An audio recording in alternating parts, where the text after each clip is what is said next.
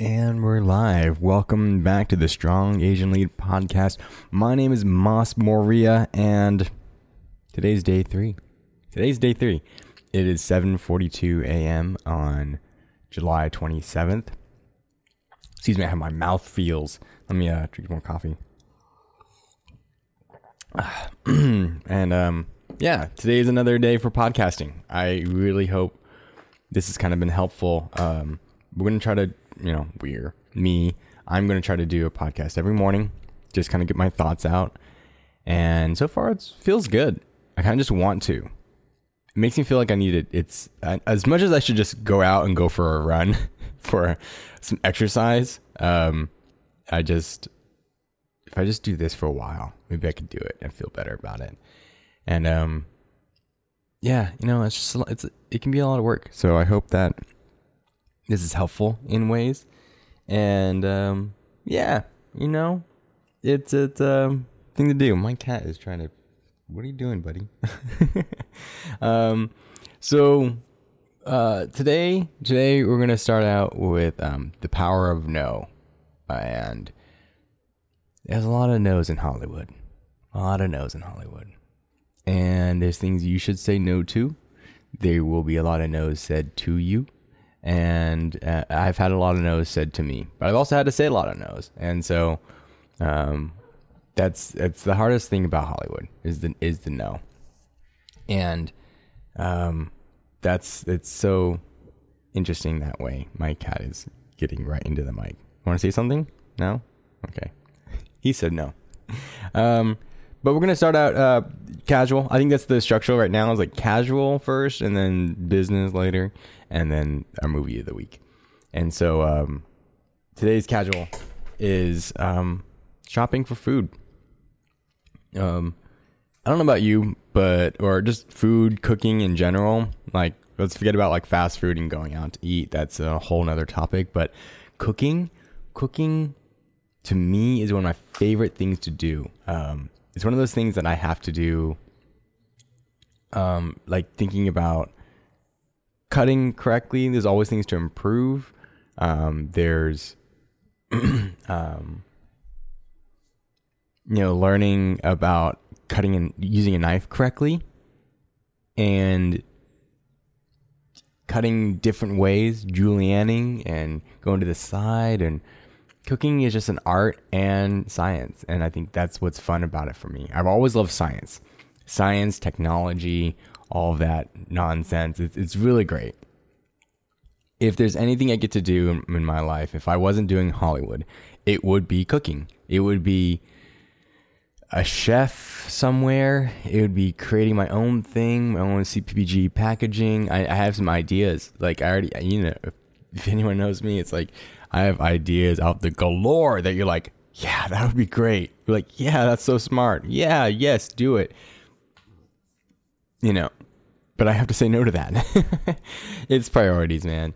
But I love, I love cooking. Um, one of the first things I ever cooked was gravy, uh, gravy from like a package, like just shitty American gravy. And uh, it was cool. Just water and gravy. Remember that. Was probably, I don't know, seven, eight, some some young before ten. I think when the next thing I cooked was like pasta, and I totally burned it. it's not the way you think. I, I I poured the spaghetti into the pot, but I didn't. I missed the pot, so it went straight into the fire. Uh, you know, glad my parents are around, so nothing nothing uh, happened. But we had to go to Taco Bell because we didn't have any more spaghetti, so that ruined that dinner. Um, yeah, so that was like the thing. But I, I've I've grown from there. I've my favorite thing to cook when I was a kid was jambalaya, and some people would argue it's like that's not jambalaya. I'm like I don't care. We call it a jambalaya, and it was more like a very mushy fried rice, if anything. Um, but it was really good. Like it, it that makes it sound really bad, but it was really good. It'd be warm wholesome, like chicken broth with rice, like Japanese sticky rice, uh, sauce, uh, andouille um, sausage with shrimp, celery, green peppers, and it was just so comforting. I haven't made it in years, and it's just so good. It freezes really well. The best thing about it was for breakfast with an egg on top and some green onions, fresh green onions. Favorite thing. Oh my God. Loved eating that. I could eat that for days. You know, I never got the way to get like fried and like just fry it on the pan and get it crispy on the side. Never got it, never got that down. But that was my favorite thing. I don't remember where we got that recipe from. Actually, I got, I did. I got it from my aunt, and uh, it was just a, it was just great. It was one of those things I could just eat all the time. I wish I could make today. And yeah, I remember the one time that I made it with spam because it was like a spam contest that I tried to do it, and I tried to do it the way I'm supposed. To, I'm cooking the sausage. So the so the way you cook the sausage in that in that recipe was to boil the sausage in bits, and it would puff up like a meatball. So good. You could fry it. That's not how we did it. We boiled it, and I tried to boil the spam and it just ruined it. It was like the worst thing I'd ever eaten. I'm like, I'm not doing this again. If I ever did it again, it would be probably be fine, but I'd have to fry it, right? It's like that's the thing you needed to fry. It was just bad. And It was I made a whole pot of it. It was just a waste. It was a waste of shrimp. I just kept going. I should just try it and be like, no. It was gross. Just mm, gross. And I remember that. Um, but yeah, I I do love cooking, and I love I love going to the grocery store. Store. I don't necessarily love shopping for when I need everything because it's just like a whole day. It's like you know going in there, but I do love going to grocery grocery stores, especially Asian grocery stores. Like I just find new things all the time. Like, ooh, this is interesting. What is this? Let's try that. And also like, oh, this is my favorite candy as a kid, or things. One of my favorite childhood memories snacks were those little round cookies. Uh, uh, they're like baby cookies. I don't know. I, I, know you know what they are. I don't know what they're called, but I know you know what they are. And you, they they're for babies. They're for children because they can't. There's no teeth, and you pop them in your mouth, and they just like melt. So delicious. So nice, like honey, like honey cookies. So good. Like if I can just give you some of those, like, here, just try them. You're like, oh yeah, that's good stuff. and it's so soft. I don't know what else you could ever use them for. They just are as they are, and it's just they're so they're inexpensive. They're probably don't have a lot of calories, and they're just just satisfying as a kid. Uh, it's so so good. So that's one of my favorite things. But I do love uh, my favorite store to go to for those of you on like the West Coast. It is uh, 99 Ranch. 99 Ranch is is my favorite place to go because it's so pan Asian. They've got everything there, and oh, so just just the smells. I remember going as a as a kid, and it would just be like, I would say it smells like a fish market, but then I'm like, but I don't. I like it. I'm that guy. Like it's. I don't know. Maybe it's my the Japanese in me. I'm like, it smells like a fisherman's wharf. Yeah. Mm, I could be here all day and it just smelled so good. And uh, I do. It's still my favorite store to go to. Sadly, there's no 99 ranches like in LA. What up with that? You have to go to like San Gabriel Valley or Diamond Bar, Chino Hills. Maybe if you go to like Laguna or something, you'd find it. But what doesn't doesn't piss me off right now, but they opened up a new 99 ranch five minute drive from me from my old house. And I'm like, if we could have had this the whole time, it would have been amazing. We couldn't have had the whole because it wasn't there, but that it was just one of those things. It's now one of those things. I'm like, oh, that's that would have been really cool to have as a kid, and that's where I would shop. I would shop there. Even the closest one was still like 20 minutes away. And even though, you know, growing up like white American, like we'd go to 99 Ranch, but not very often it's still like a 20 minute drive. And I, when I went to the pandemic, that's the first place I was going to go. That's the first place I went. Um, I didn't really grow up going, and then went to New York. They don't have any of that. They have a, a small, very small H Mart. I couldn't. I you can go to Chinatown and find some some of those those grocery stores, and like I remember the one that goes is like underneath the bridge, but it's not. Uh, it's not great. Uh, oh, it's great. It's good. It's good. But I feel like I never got to shop there because then I have to take it home because it's, it's just so much. But when I go to 99 Ranch, I'm just like, ooh, get everything, get everything. Like the shrimp tempura, and it'd be like fifteen dollars for thirty. That's so cheap. That's so cheap. That's so that's amazing. That's my favorite. That's that's my favorite thing there because everything else is always like thirty dollars for thirty. I'm like, no, I'm not doing that. It, it's it's it's my it's my go to. Um, but now I have I have H Mart. Uh, I do appreciate H Mart because I never grew up on Korean food. Believe it or not, um, my dad had kimchi in the fridge, and as a kid, and as a young kid, we just like, ooh, it smells. My mom, you know, my white mom, she'd be like, ooh, it smells too. And my dad would eat it, and we never forced us to try it or anything. But uh, now I love it. Now kimchi's great. Uh, I do need to have it on more stuff, but it's great. But I didn't grow up on Korean food. I didn't know what Korean food was. I don't know if I knew any Koreans. I think I grew up with some Chinese kids in Diamond Bar, uh, the Lees, and then at a, a, a half Filipino, half black friend named Christian, CJ. And then I had one Vietnamese friend, um, uh, Vu. Um, that's about it. Yeah, there weren't a lot of Asians in my area, but I didn't feel like I was the only Asian, which was fine too. But I never hung out with the Asians either, so that's another uh, topic for another day sometime. But yeah, I didn't grow up very Asian.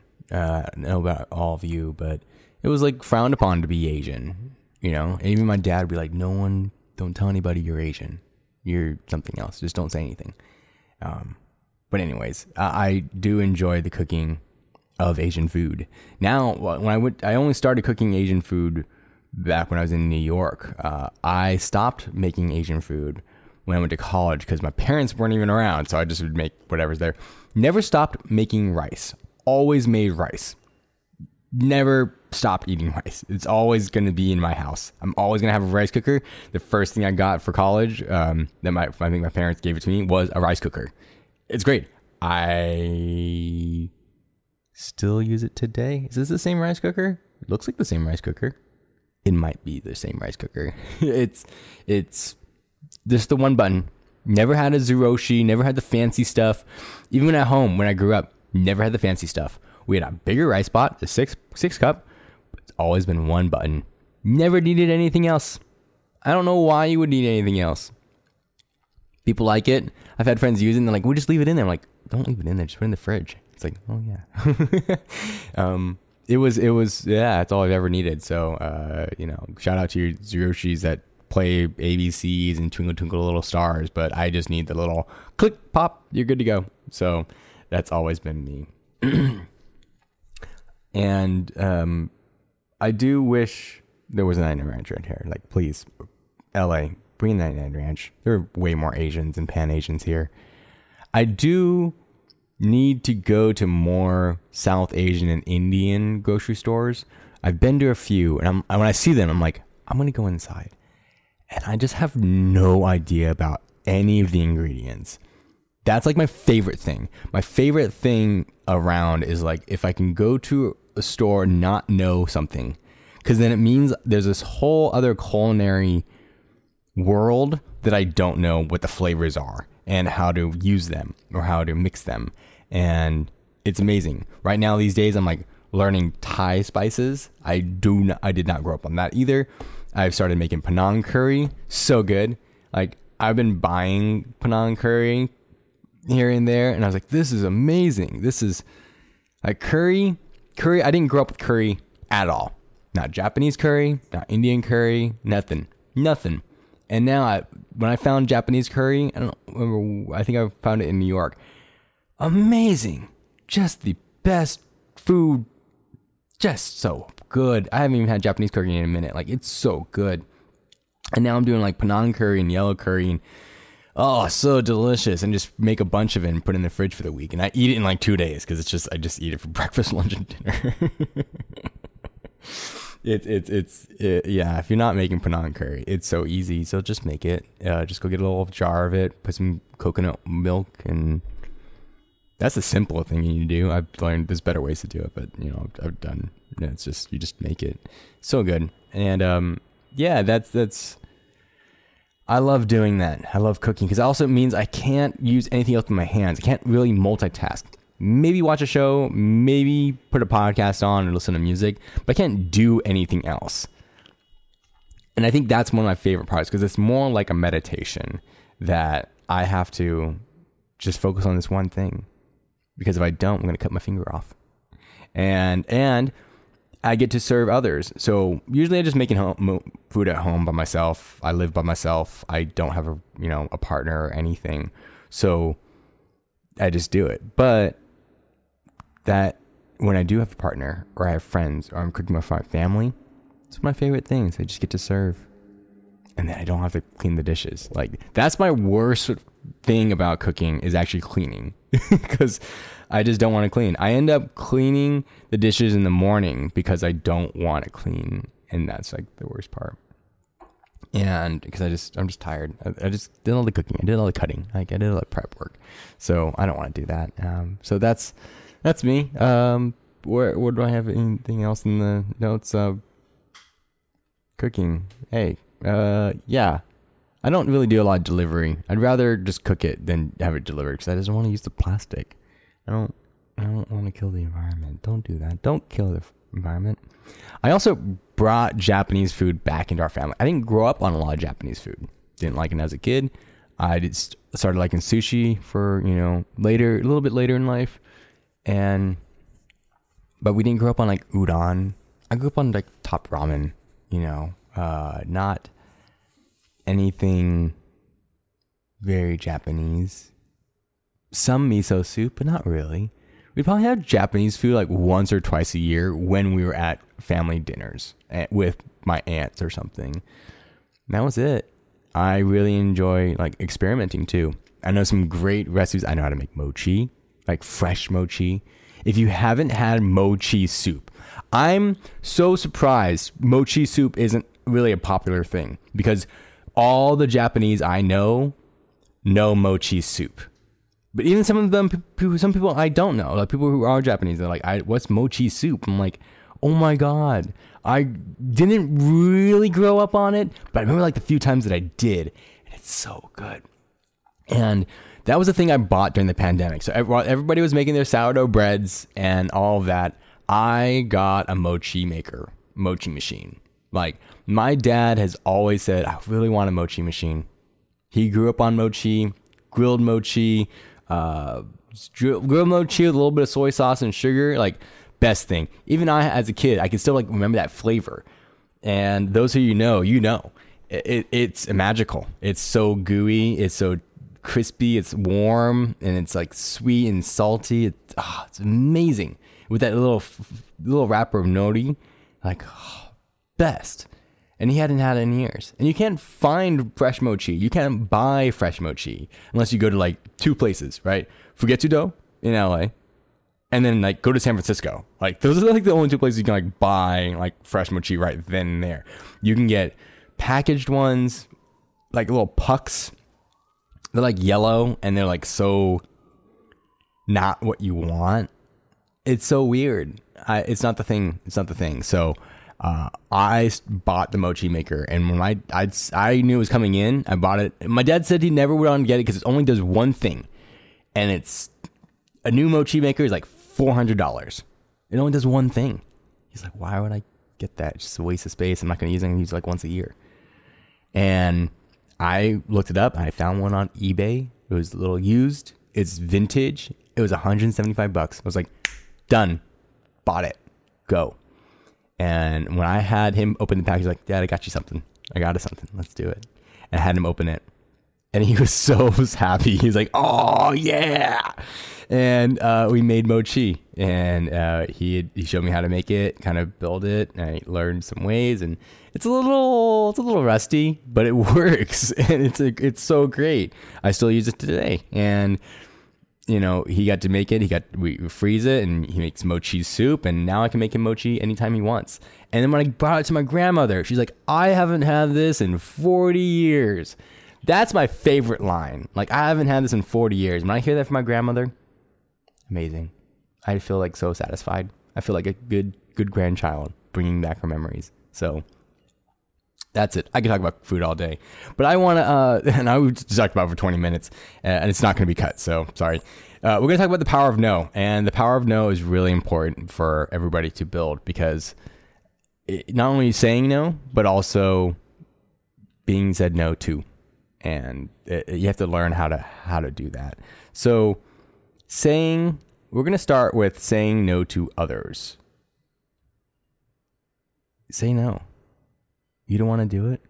Say no. If it's not a fuck yes, it's a hell no. Nah, it doesn't have to be hell no, but just no. I had to say no to jobs, people, opportunities. Just no. I don't I don't want that. And I talk about this time that I had to say no to this job. Um, we I was working somewhere. I had to quit. That's a no to, right? I had to quit something. They weren't paying me. It's called City Drive Films. I don't think they're around anymore, but fuck them anyways. Because they stopped paying me for like months. They said they were low on money and they just stopped paying me. I was an assistant editor in Times Square and I was working extra hard. I showed up every day. I, I it was me and an, I was an assistant editor and the editor. We both got hired at the same time. That editor, pretty lazy not hardworking, but my boss would catch him taking a nap because his head hurt or whatever, and I'd be working still and show up on time. And he got fired. uh, yeah. Um, shout out to you, dude. You know, try to get in contact when I get back, but when I got back to LA, but we never did. And, you know, whatever. I stayed on for the next months and months. Uh, Paul was there for 10 months or so, and they just stopped paying me. They give me like a loyalty check for like a thousand bucks. I'm like, I was making thousand dollars a week, and now you're giving me a thousand dollars a month, if that. That's not my rent. That's not that's not sustainable. And that's why I had to like leave that job. But also, Alicia Keys' studio was hiring me to be a photographer. Like, eh, I'm to leave. You put me in touch with Alicia Keys' studio. They're hiring me because they saw how much I work and they're to pay me even and give me a, a, a, a boost in payment.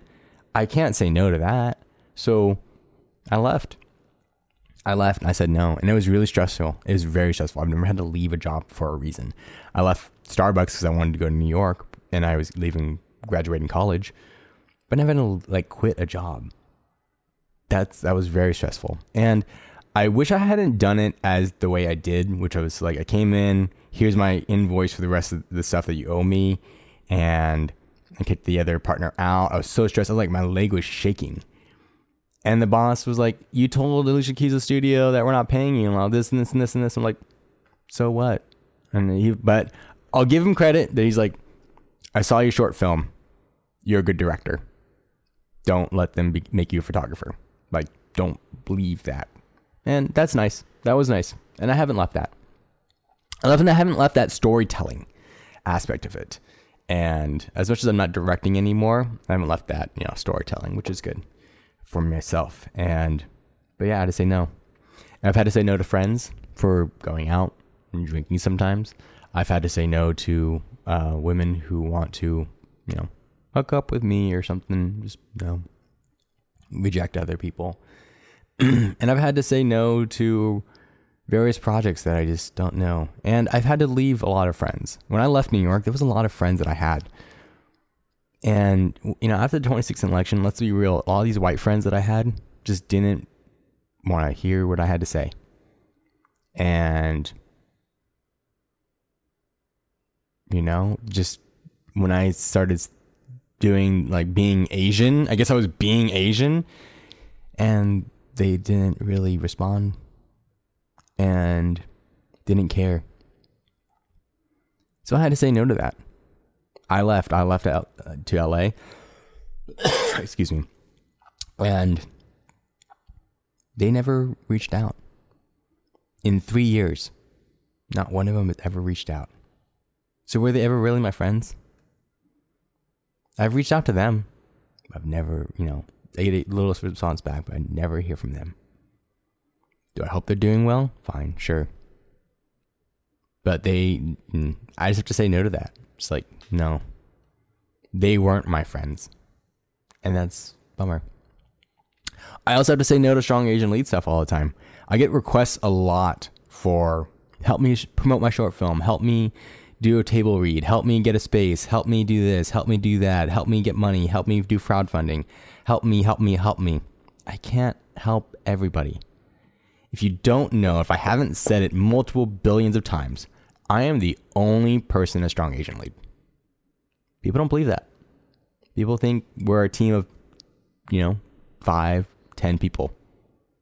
It's just me. I do the website, do the membership, I do the podcast, I do the editing, I do the social media, I do the newsletters, I do the thing. I go to I do the events, I put the screenings on, I put everything together.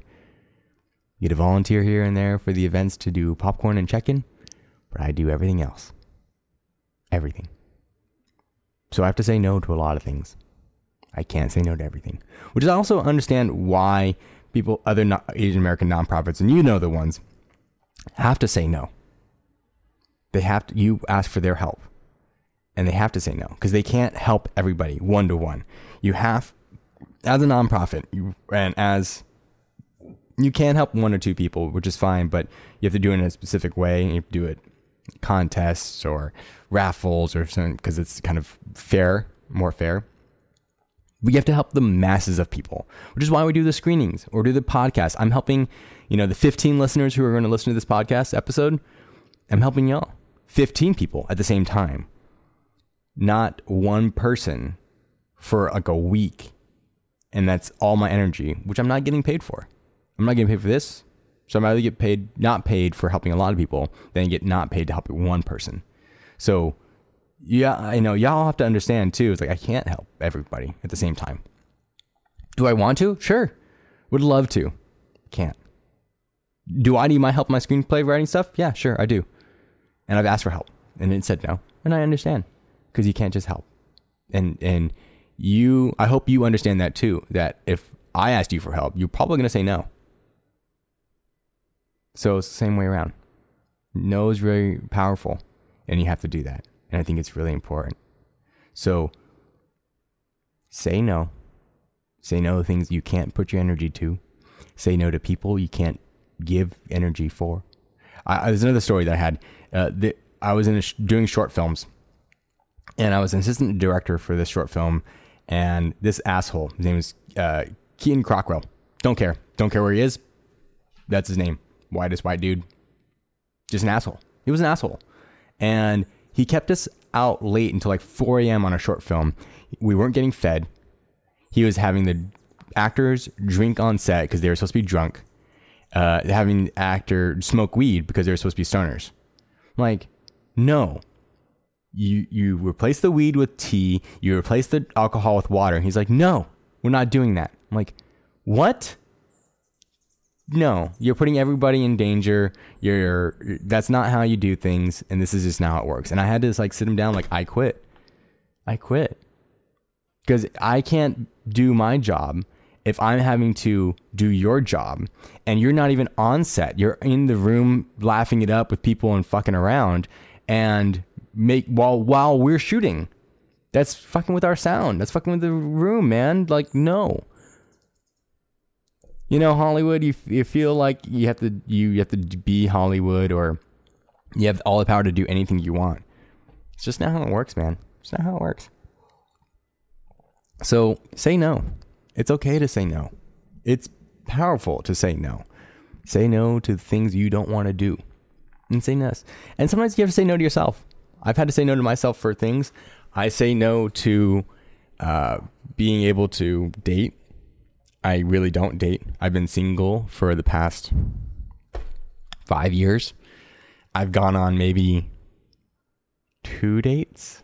I kind of have one tonight, but it's not really a date. It's like a potluck where she's like, "Come on out. I just met you. Just come on out. To my to my apartment. Um, bring your rice balls." and um, and it's um, yeah, it's but I say I generally say no. I generally say no to dating and going out. I don't get a lot of requests for people from who want to date me, but I don't really do that.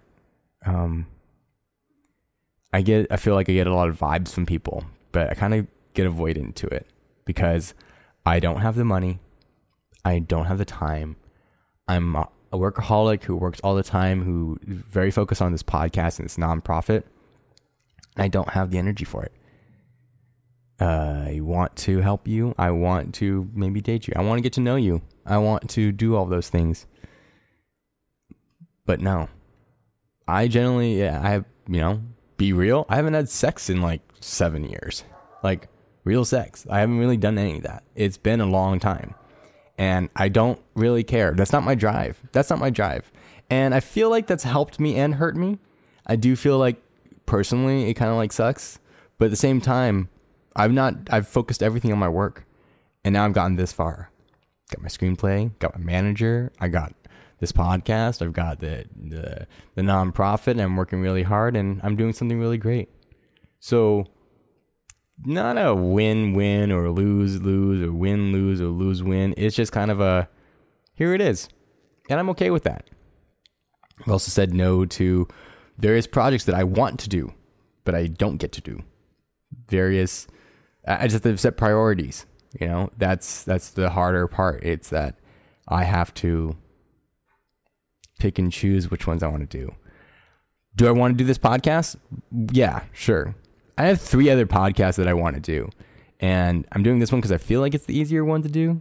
But I don't know. I feel like it helps a little more people. The other ones are just archive podcasts, which I love and I think it's really important, but it's not really it's not about strong Asian lead. It's using a lot of time. I don't have enough resources for it, and I need more people. I would need some real money for that. So I say no. There's some projects I want to do, and I just say no, and I just have to like choose. So that's that's how it goes. That's how it that's how it rolls. But you do have to say no, and you know, say no to your partner. Say no to these things. Reject others. Don't always be the person who's just looking for the yeses and being the yes person or uh, being a people pleaser. Don't be a people pleaser. Still hard for me not to be a people pleaser, but I do say no. And that's the power of no for saying no. We're going to take a quick break while I fix my cat, and we're going to be right back. What are you doing now? and we're back. And we're back. So now we're going to talk about receiving no's because there's a lot of no's in Hollywood, a lot of no's in life, and you got to know how to take them. So if you're getting a lot of no's around everything, I guess, it's going to be a lot of no's, and you have to know how to like take them like a champ because if you don't, you're just gonna you're going to hurt yourself because you're going to expect yeses and you're just going to get nos. The best way to get a yes is to not expect a yes. It's to just be chill. That's the like some of the best advice I could ever give and share and take for myself is that don't be aching and desperate for a yes. Just be chill. And eventually you'll get a yes. Eventually. We get a lot of no's strong you if you don't like think you know if you think you know strong asian lead we get way more no's than you would think and what's even worse about not like getting no's and all that topic is actually not getting any response back i would much rather you say no not right now not today tell me these things mm, no but thank you but most of the time in hollywood you're just gonna get no response at all and honestly, that kind of sucks even worse because you're like expecting or waiting and just you're in constant limbo. But Strong Asian just gets a lot of no's. You you might think we get everything yes, and we just have everything handed to our plates. No, we were struggling as much as we can. I, I actually look at a lot of nonprofits and it's really hard for me because I, I'm doing this all myself and I see other nonprofits just start up and they have like a whole team and they get budgets and they get grants. I'm like, how the fuck do you do that? I don't understand. I don't understand. I get a team. I can't get one person to stay on with us. I don't can't get all of those things. Don't know how to get a grant. I don't have the time to get a grant. I've got to do a billion other things. A billion other things. A billion other things. You don't believe me? Look at my things. I don't know. Maybe it's not a billion, but come on. Like, there's a lot of stuff I have to do, and you see all of it, and it's all me. So I don't know how people get a team. So I get a lot of no's. And I get a lot of no's for grants. I get a lot of no's for partnerships. I get a lot of no's for things I'm trying to do for free for people. And I'm like trying to help you. And I still get a no. You think we all get yeses because that's all you see on Instagram. We get a lot more no's than you would think. For every Instagram post that we think you think you see a yes, try to say I got a 100 to 200 no's. And it's not because I get like a thousand yeses eh, or a thousand questions. It's probably because I probably did 201 outreaches and I got one yes, you know, something like that. It's that's just kind of how it is. And it's how it is. I'm not trying to complain, but that's just life. That's that's how it goes. You know, you try to do something really good, not, you're gonna get a lot of no's. You get a lot of no's for asking for money. That's the most thing. We don't have any budget. We don't have any grants. We do not get donors. I can't crowdfund all the time. People like do a crowdfund. I'm like, you know how much work crowdfund is? It's a lot of work. And the last time we did it was about two years ago, by about 7K total, and one person gave us $5,000. One person gave us $1,000. So really, we didn't make a whole lot of that crowdfunding. Was it worth it?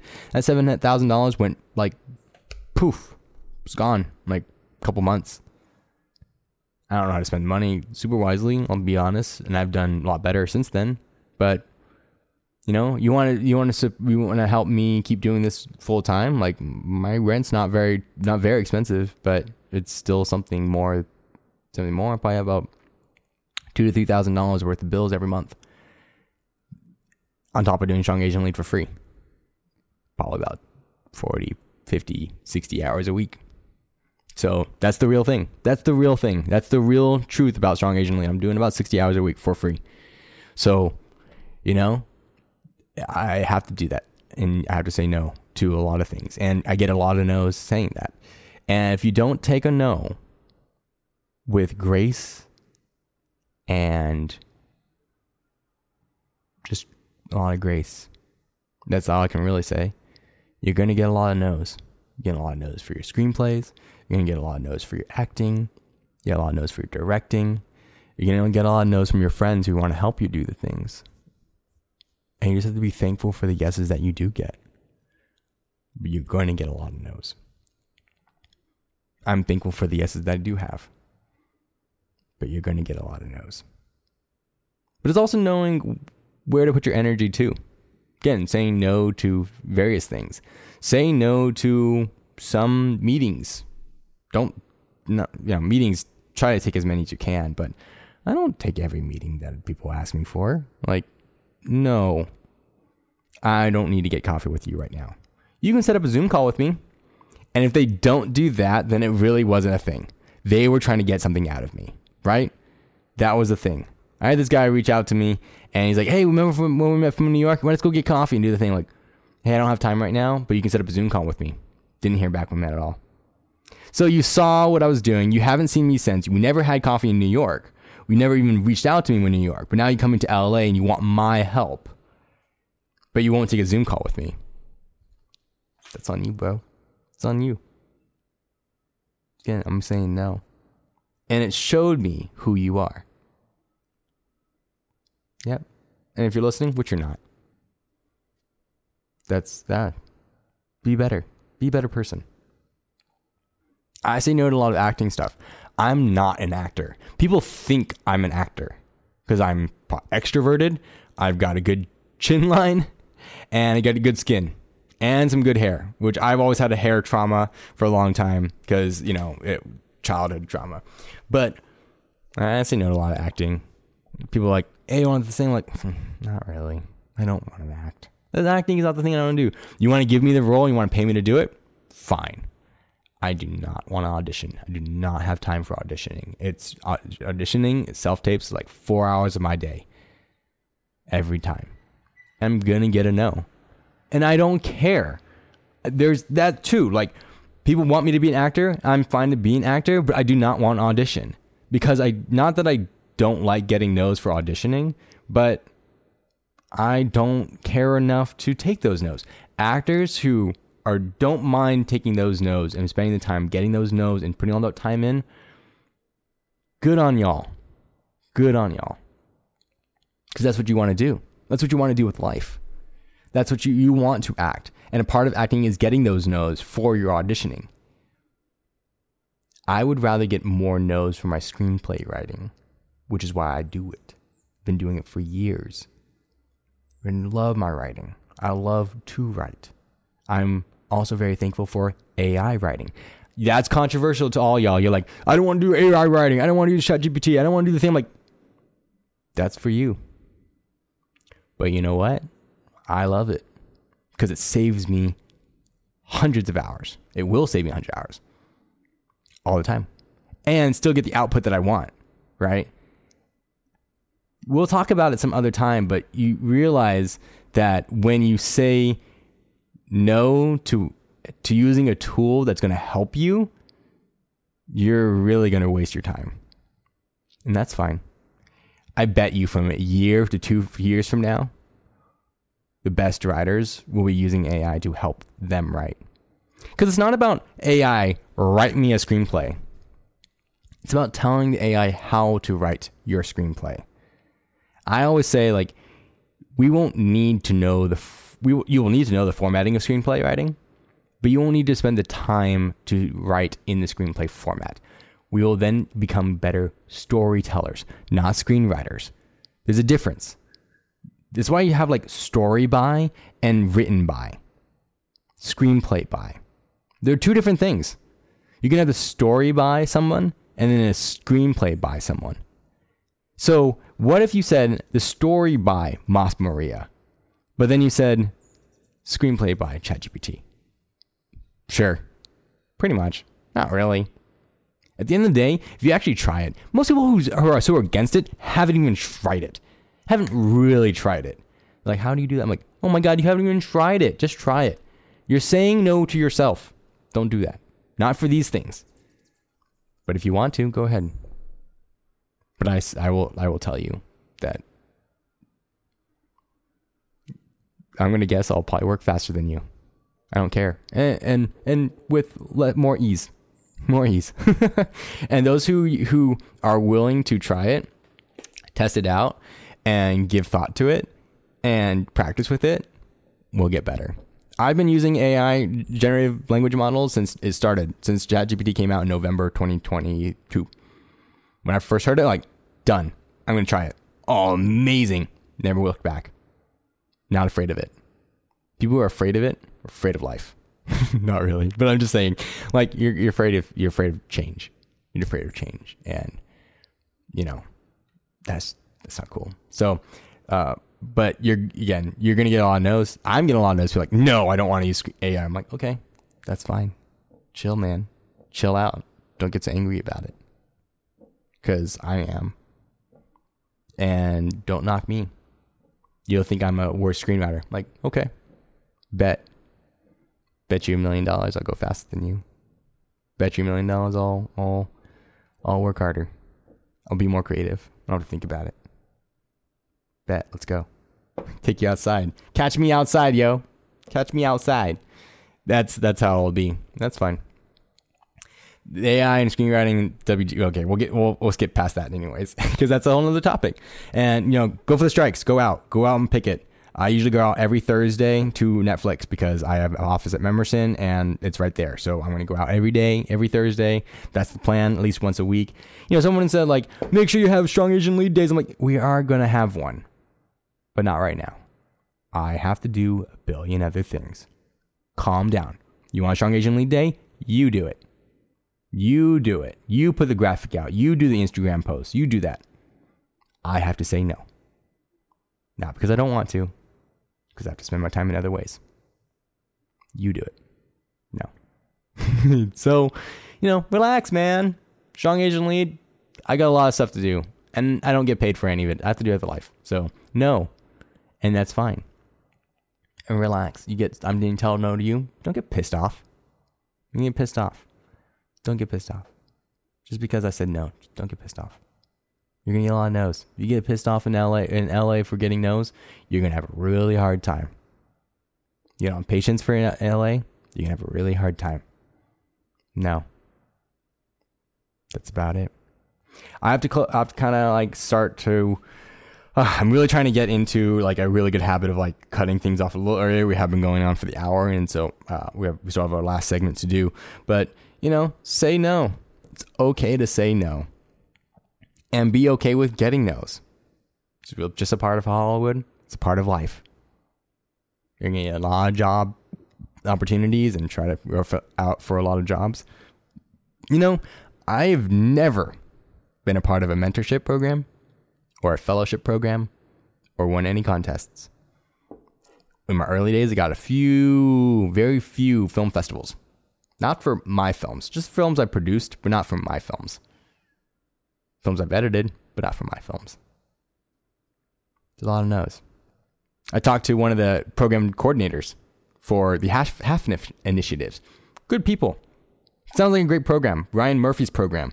I, I finally looked at all their previous people, a lot of Asians. So I'm about it. Go sign up for them. I think their applications for the PA program and the director shadowing program start in like February, January, February. So go check them out. And she was like, "Oh, I'm sure you've been a part of it." I'm like, I told her I have not been a part of one. She was so surprised. And I think people are very surprised because I, I I come off very smart. I am very smart. But what I'm doing is very smart, and they're like, "What? You've never been a part of a program or anything?" No, no one's ever accepted me into a program, so I've gotten a lot of no's. Never won a screenplay contest or a screenplay fellowship. Finalist, but not a winning. But I got a manager. So I don't really apply anymore because the whole point of getting into a fellowship or mentorship program is to get a manager or to be, have a meeting with a manager. You you would maybe get a meeting with a manager, but they might not take you. There's a lot of people who get who get into these fellowships who are given the yes, and then the whole point is that they get a meeting with a manager or a meeting with somebody, and it's actually they actually still don't end up with anything. She even told me that. She's like, people take those meetings, but then they don't actually end up working with them. So, what's the what's kind of the not what the point is? You you learn a lot, but nah, I can't really do anything about that. But I got my manager anyways. So that's why I want to teach people how to do that. Like I want to teach you how I got my manager, why I got my manager, how to position yourself to get a manager. It's not hard. It's just a lot of work. But if you work smart, not hard, you'll get it. Trust me. It's not Hollywood is a game. And if you understand the rules, it's easy to play. If you don't understand the rules and you keep trying to make your own rules because you want to go against the grain, don't. You can try to be innovative. But if you play the game, it's fun. I'm not afraid of Hollywood. I know I'm gonna make it in Hollywood. That's not my that's not my fear. My fear is that I can't make rent this week. no, I can, but that's that's generally my fear. My fear is that strong Asian will die. My fear is that strong Asian lead won't be able to be sustainable, and then I have to stop it. That's my biggest fear. It's not. It won't happen because I refuse to let it die. I've quit you if anyone's been with, with me for a while, I, I have tried to quit. I can't. I, I I refuse. My body refuses. It's a purpose. It's a purpose. It's not even responsibility. It's a purpose at this point. It's what I'm here for. If I don't make it into Hollywood, I get to have this, and I'll be keep doing it. I will keep doing it for the rest of my life. I will be like the other old Asian American nonprofits who are still around today, who are still struggling. I'll still be them. I'll still be here. That's fine. I think it's really important. So stay tuned. We're still growing. We're still growing really fast. I've met, I'm meeting great people right now, and they're really surprised and want to help me. So I'm excited to see what's coming. And so, yeah, again, there's a lot of no's, but appreciate the yeses. Maybe we'll get to yeses some other time. Uh, let's get to our reoccurring segment. This is our movie of the week. We will find a better title for that uh, at some point, but the movie of the week today is why can I do this? Uh, I am DB, so I want to make sure I have like all the correct information because he's like not be really good at, you know, I can't memorize information all the time, and so um, I don't know. I'm not. I'm not a. I'm not a. Not a brainiac. I just know a lot of things, but I can't memorize everything. I am not the photogenic photographic memory. So today's highlight movie of the week is Three Ninjas. Hey, Grandpa, where'd you get that ugly mask? this mask my father gave to me on my day of names, and I will continue this tradition with you. The Day of Names. We've already got names, Grandpa. Ah, you may have family names, but not ninja names. All right, Samuel, Sir. from this day forward until forever, you shall be known as Rocky, because you are strong, solid, and cool as granite rock. Awesome. Yes. Jeffrey. Ah, you are fast and free, spirit of the young wild horse. You shall be known as Colt. Colt? That's cool. What about me? Can I be Monster Destroyer? How about Super Killer? How about Super Dork? Just Dad. A little one. Since your energy begins and ends with your tummy, you shall be known as Tum Tum. Toad. Why am I choosing this movie? It's because, uh, you know, I saw it on Instagram. I've been hearing about it, and my friend Natasha Jung from Cold Tea Collective said that was like her favorite movie back in the day, as a, as a, as growing up a kid. And I just saw it last night. Found it online. I'll put it in the show notes. You can find it on our website. It's stupid slapstick funny. It's cheesy. It's whatever. It would not be made today. It maybe, but not really. It stars three white boys who, you know, are in the story. They're technically a quarter a quarter Japanese each, technically, but they are not. They are not Japanese or Asian at all. But here's why we're highlighting it today. So it was made in 1992. It was directed by John Turteltaub. Writers by Kenny Kim and Edward Emanuel. Let's see, Kenny Kim uh, was known for Three Ninjas and Vanished. He wrote two movies. and what is Vanished? Vanished is uh, former Minister of National Security Park uh, Jing Wook is a kidnapped from U.S. by South Korea agency because he was revealed secrets concerning the military dictatorship. Uh, is it even Asian American? I think it's just I think it's Korean. Uh, cool. Maybe I'll check it out sometime. It looks I think it's mostly Korean. It's not uh, Asian American. But you know this three ninja story. A part of it. Uh, he wrote the story. He's not the writer, and it's so cheesy. And apparently, there's this whole trilogy series of what it is. Uh, let's see: Three Ninjas, Knuckles Up. Three Ninjas, Kick Back. Three Ninjas, High Noon at Mega Mountain. Surf Ninjas. Uh, Little Ninjas. L- l- and it goes on, but I think that's it. But like, that's maybe those some of those aren't related, but this Three Ninjas storyline was so stupid. It was uh, it's all over the place. It, it's so problematic uh, in many ways. But here was the good highlight, and here's why we're highlighting it. Not because there's three white boys starring it, but because Victor Wong played Grandpa, and he's the first man you see on scene on on the screen. He's got he is the sensei teacher that teaches the kids. He's a really main crux of the whole plot line. And he defeats the bad guy in the end. It wasn't actually the kids who defeat, the bad guy. He saves he kill, he defeats the bad guy. Cuz he's like an old student, you know, the student gone wrong. And that was that was the uh I thought it was good. I thought it was I kept rolling my eyes. I don't know how many times I like rolled my eyes and closed them. I'm like, oh, it's so stupid, but like okay. You know, this movie was like if Karate Kid meets Home Alone. Like, I'm sure that was the pitch. This was 1992. Home Alone came out in 1990. Karate Kid 1988. Like Karate Kid 2 was 1990, 1980, I think, I'm, I'm, if I'm correctly.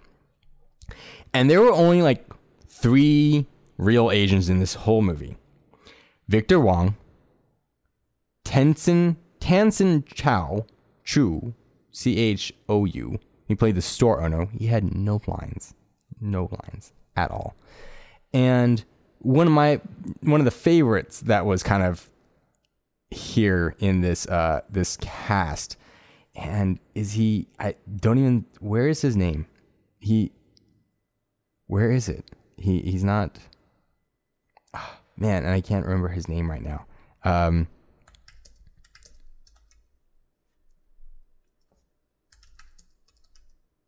Let's see. I don't remember. Okay, there he is. His um Harold Sakata. Harold Sakata was also in this movie. He didn't have one line, but he was the henchman, right? He was the big henchman. If you don't know who Harry Sakata is, he was if you, you would know him most for Goldfinger as Oddjob, right? He was the big guy. And he he has his own history. He's from like Hawaii big like wrestler dude who heavy lift weightlifting. Um, where is he? Why is he not in these credits? Is that not him? I'm pretty sure that was him. That's so that's so weird. Um, that's that's he's not even listed here. Where is yeah, he's not that's maybe he's Charles Jackson? Maybe? That's so weird. I know it's him. I know it's him.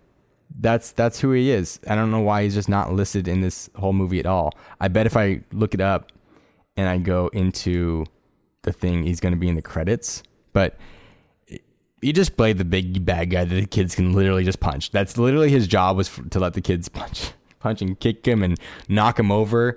Um, it's just so silly. And I will play a clip right here.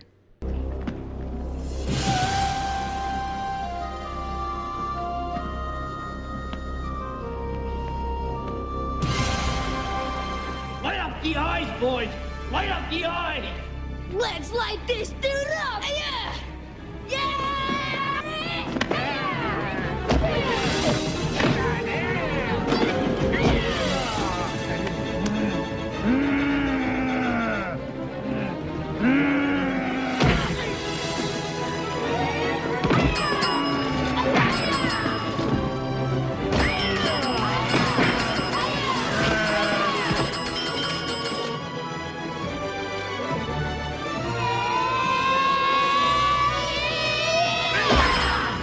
And I'm not going to cut that part out where I think it was Harry, Harold Sakata because it wasn't Harold Sakata.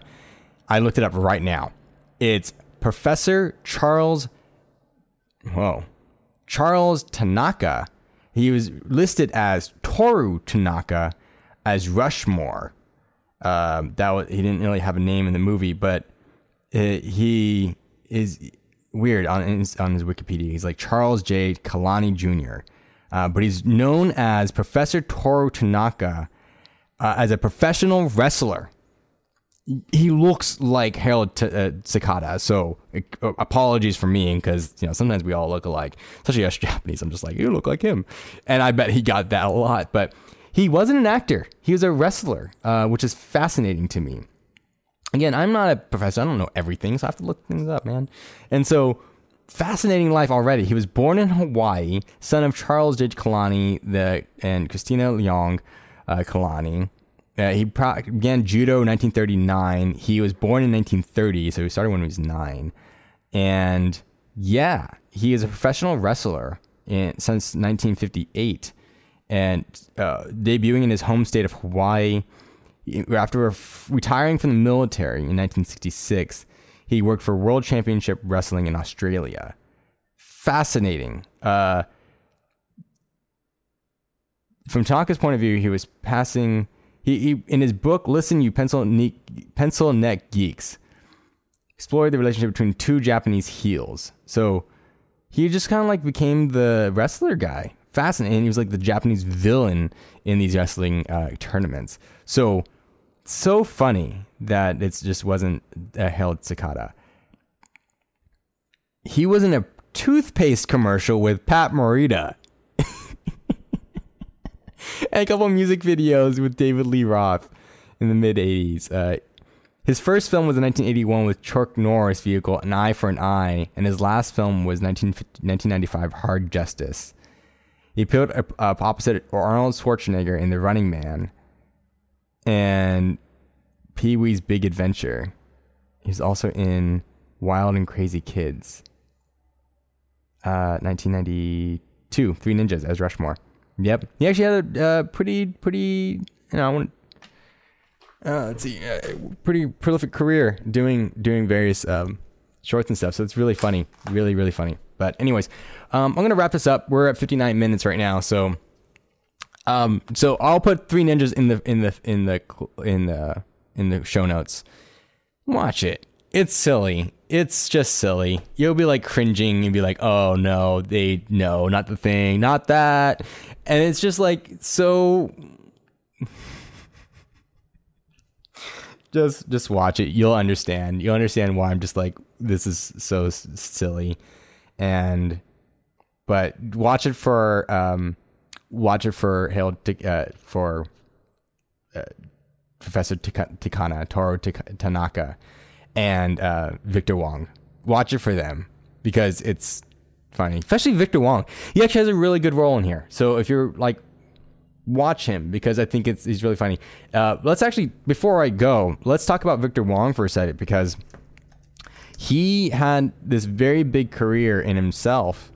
Uh, he's done a, he did a lot of movies, but what I love about him most was that he's on his IMDb, like straight up, it says eccentric looking Chinese American actor with a slightly drooping face, which was a result of a bout of Bell's palsy. And I really don't know what Bell's palsy is, but I'm sure it's something similar to like, you know, Parkinson's. Bell's palsy, it says, condition that causes sudden weakness in the muscles on one side of the face.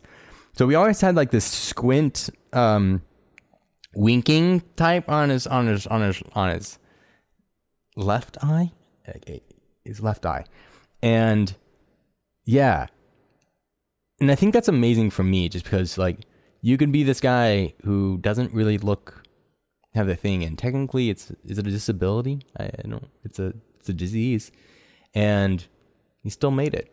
He still did work. He was born in 1927, and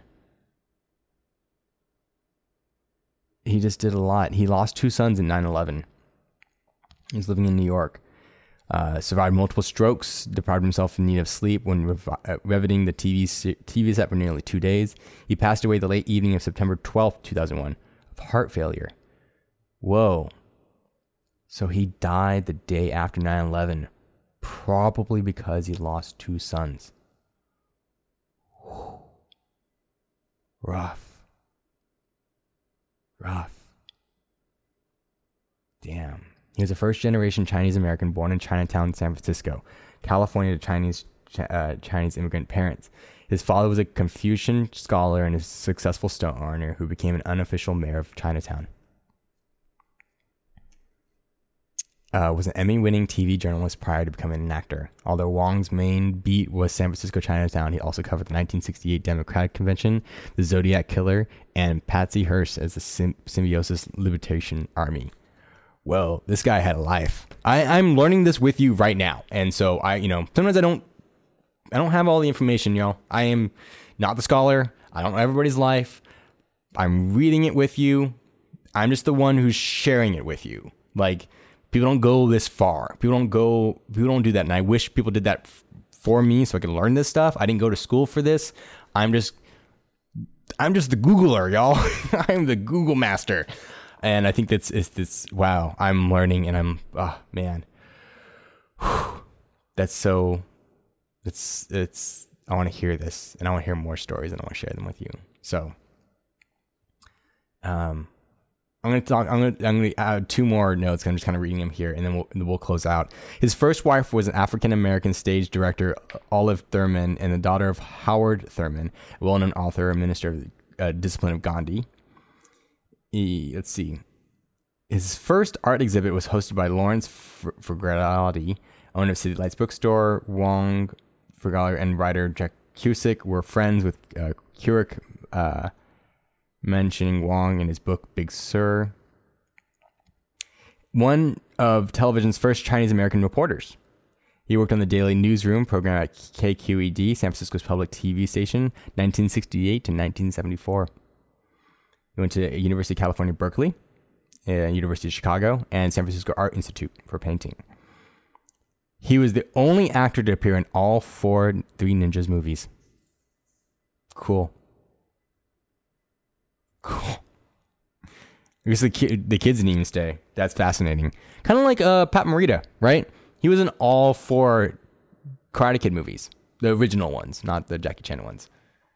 Fascinating. Really fascinating. Who's Zeppelin Wong? He's brother of Zeppelin Wong, uh, actor for Kung Phooey. what is that? What is Kung Phooey? Uh, wow, wow. Uh, okay, so that's your history movie lesson for the day. Uh, three three ninjas. You'll see that in your in your show notes. Please go watch it. You can watch it on YouTube for free. You will see it through our website. Again, become a member. Be on our website. Uh, this is where we post all the movies that we, we I find for free. I watch and then I share them with y'all. So that's your cinema education beyond what I can offer you. I give you this once a week, and but you can go and watch a movie. Now you go watch the movie. That's another hour, an hour and a half. And go watch another movie. That's another hour, an hour and a half. You can. I can. I'm. I quit my Netflix account not just because of the strikes, but also because I'm just watching the same shit all over and over again. Literally, I do not need to watch Seinfeld again. I do not need to watch Arrested Development again. I need to watch more Asian films. So I find these obscure film films and theater archives and various things. And I just watch those. People send me stuff, and I want to watch those. I found someone, um, Ren, Ren Lee, sent me a documentary that I'd never seen before about a Cambodian, and I, I don't even know what it's about. I'm going to watch it. And there's a lot of stuff out there. Google stuff. Get out there. Google, Google, Google, Google. Thank, thank the Lord for Google. Like it's that's the only reason why I know any of this stuff. I'm not smart. I just know how to Google. That's and that and my mom taught me that that kind of stuff. It's like I would ask, "How do you spell this?" And she's like, "Look it up." She wouldn't tell me, just look it up, and I learned from that. So I look everything up, do all that.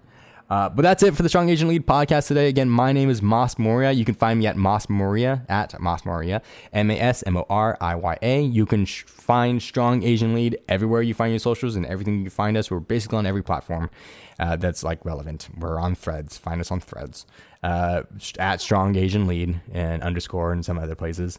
StrongAsianLead.com. Become a member at members.strongasianlead.com. It's free.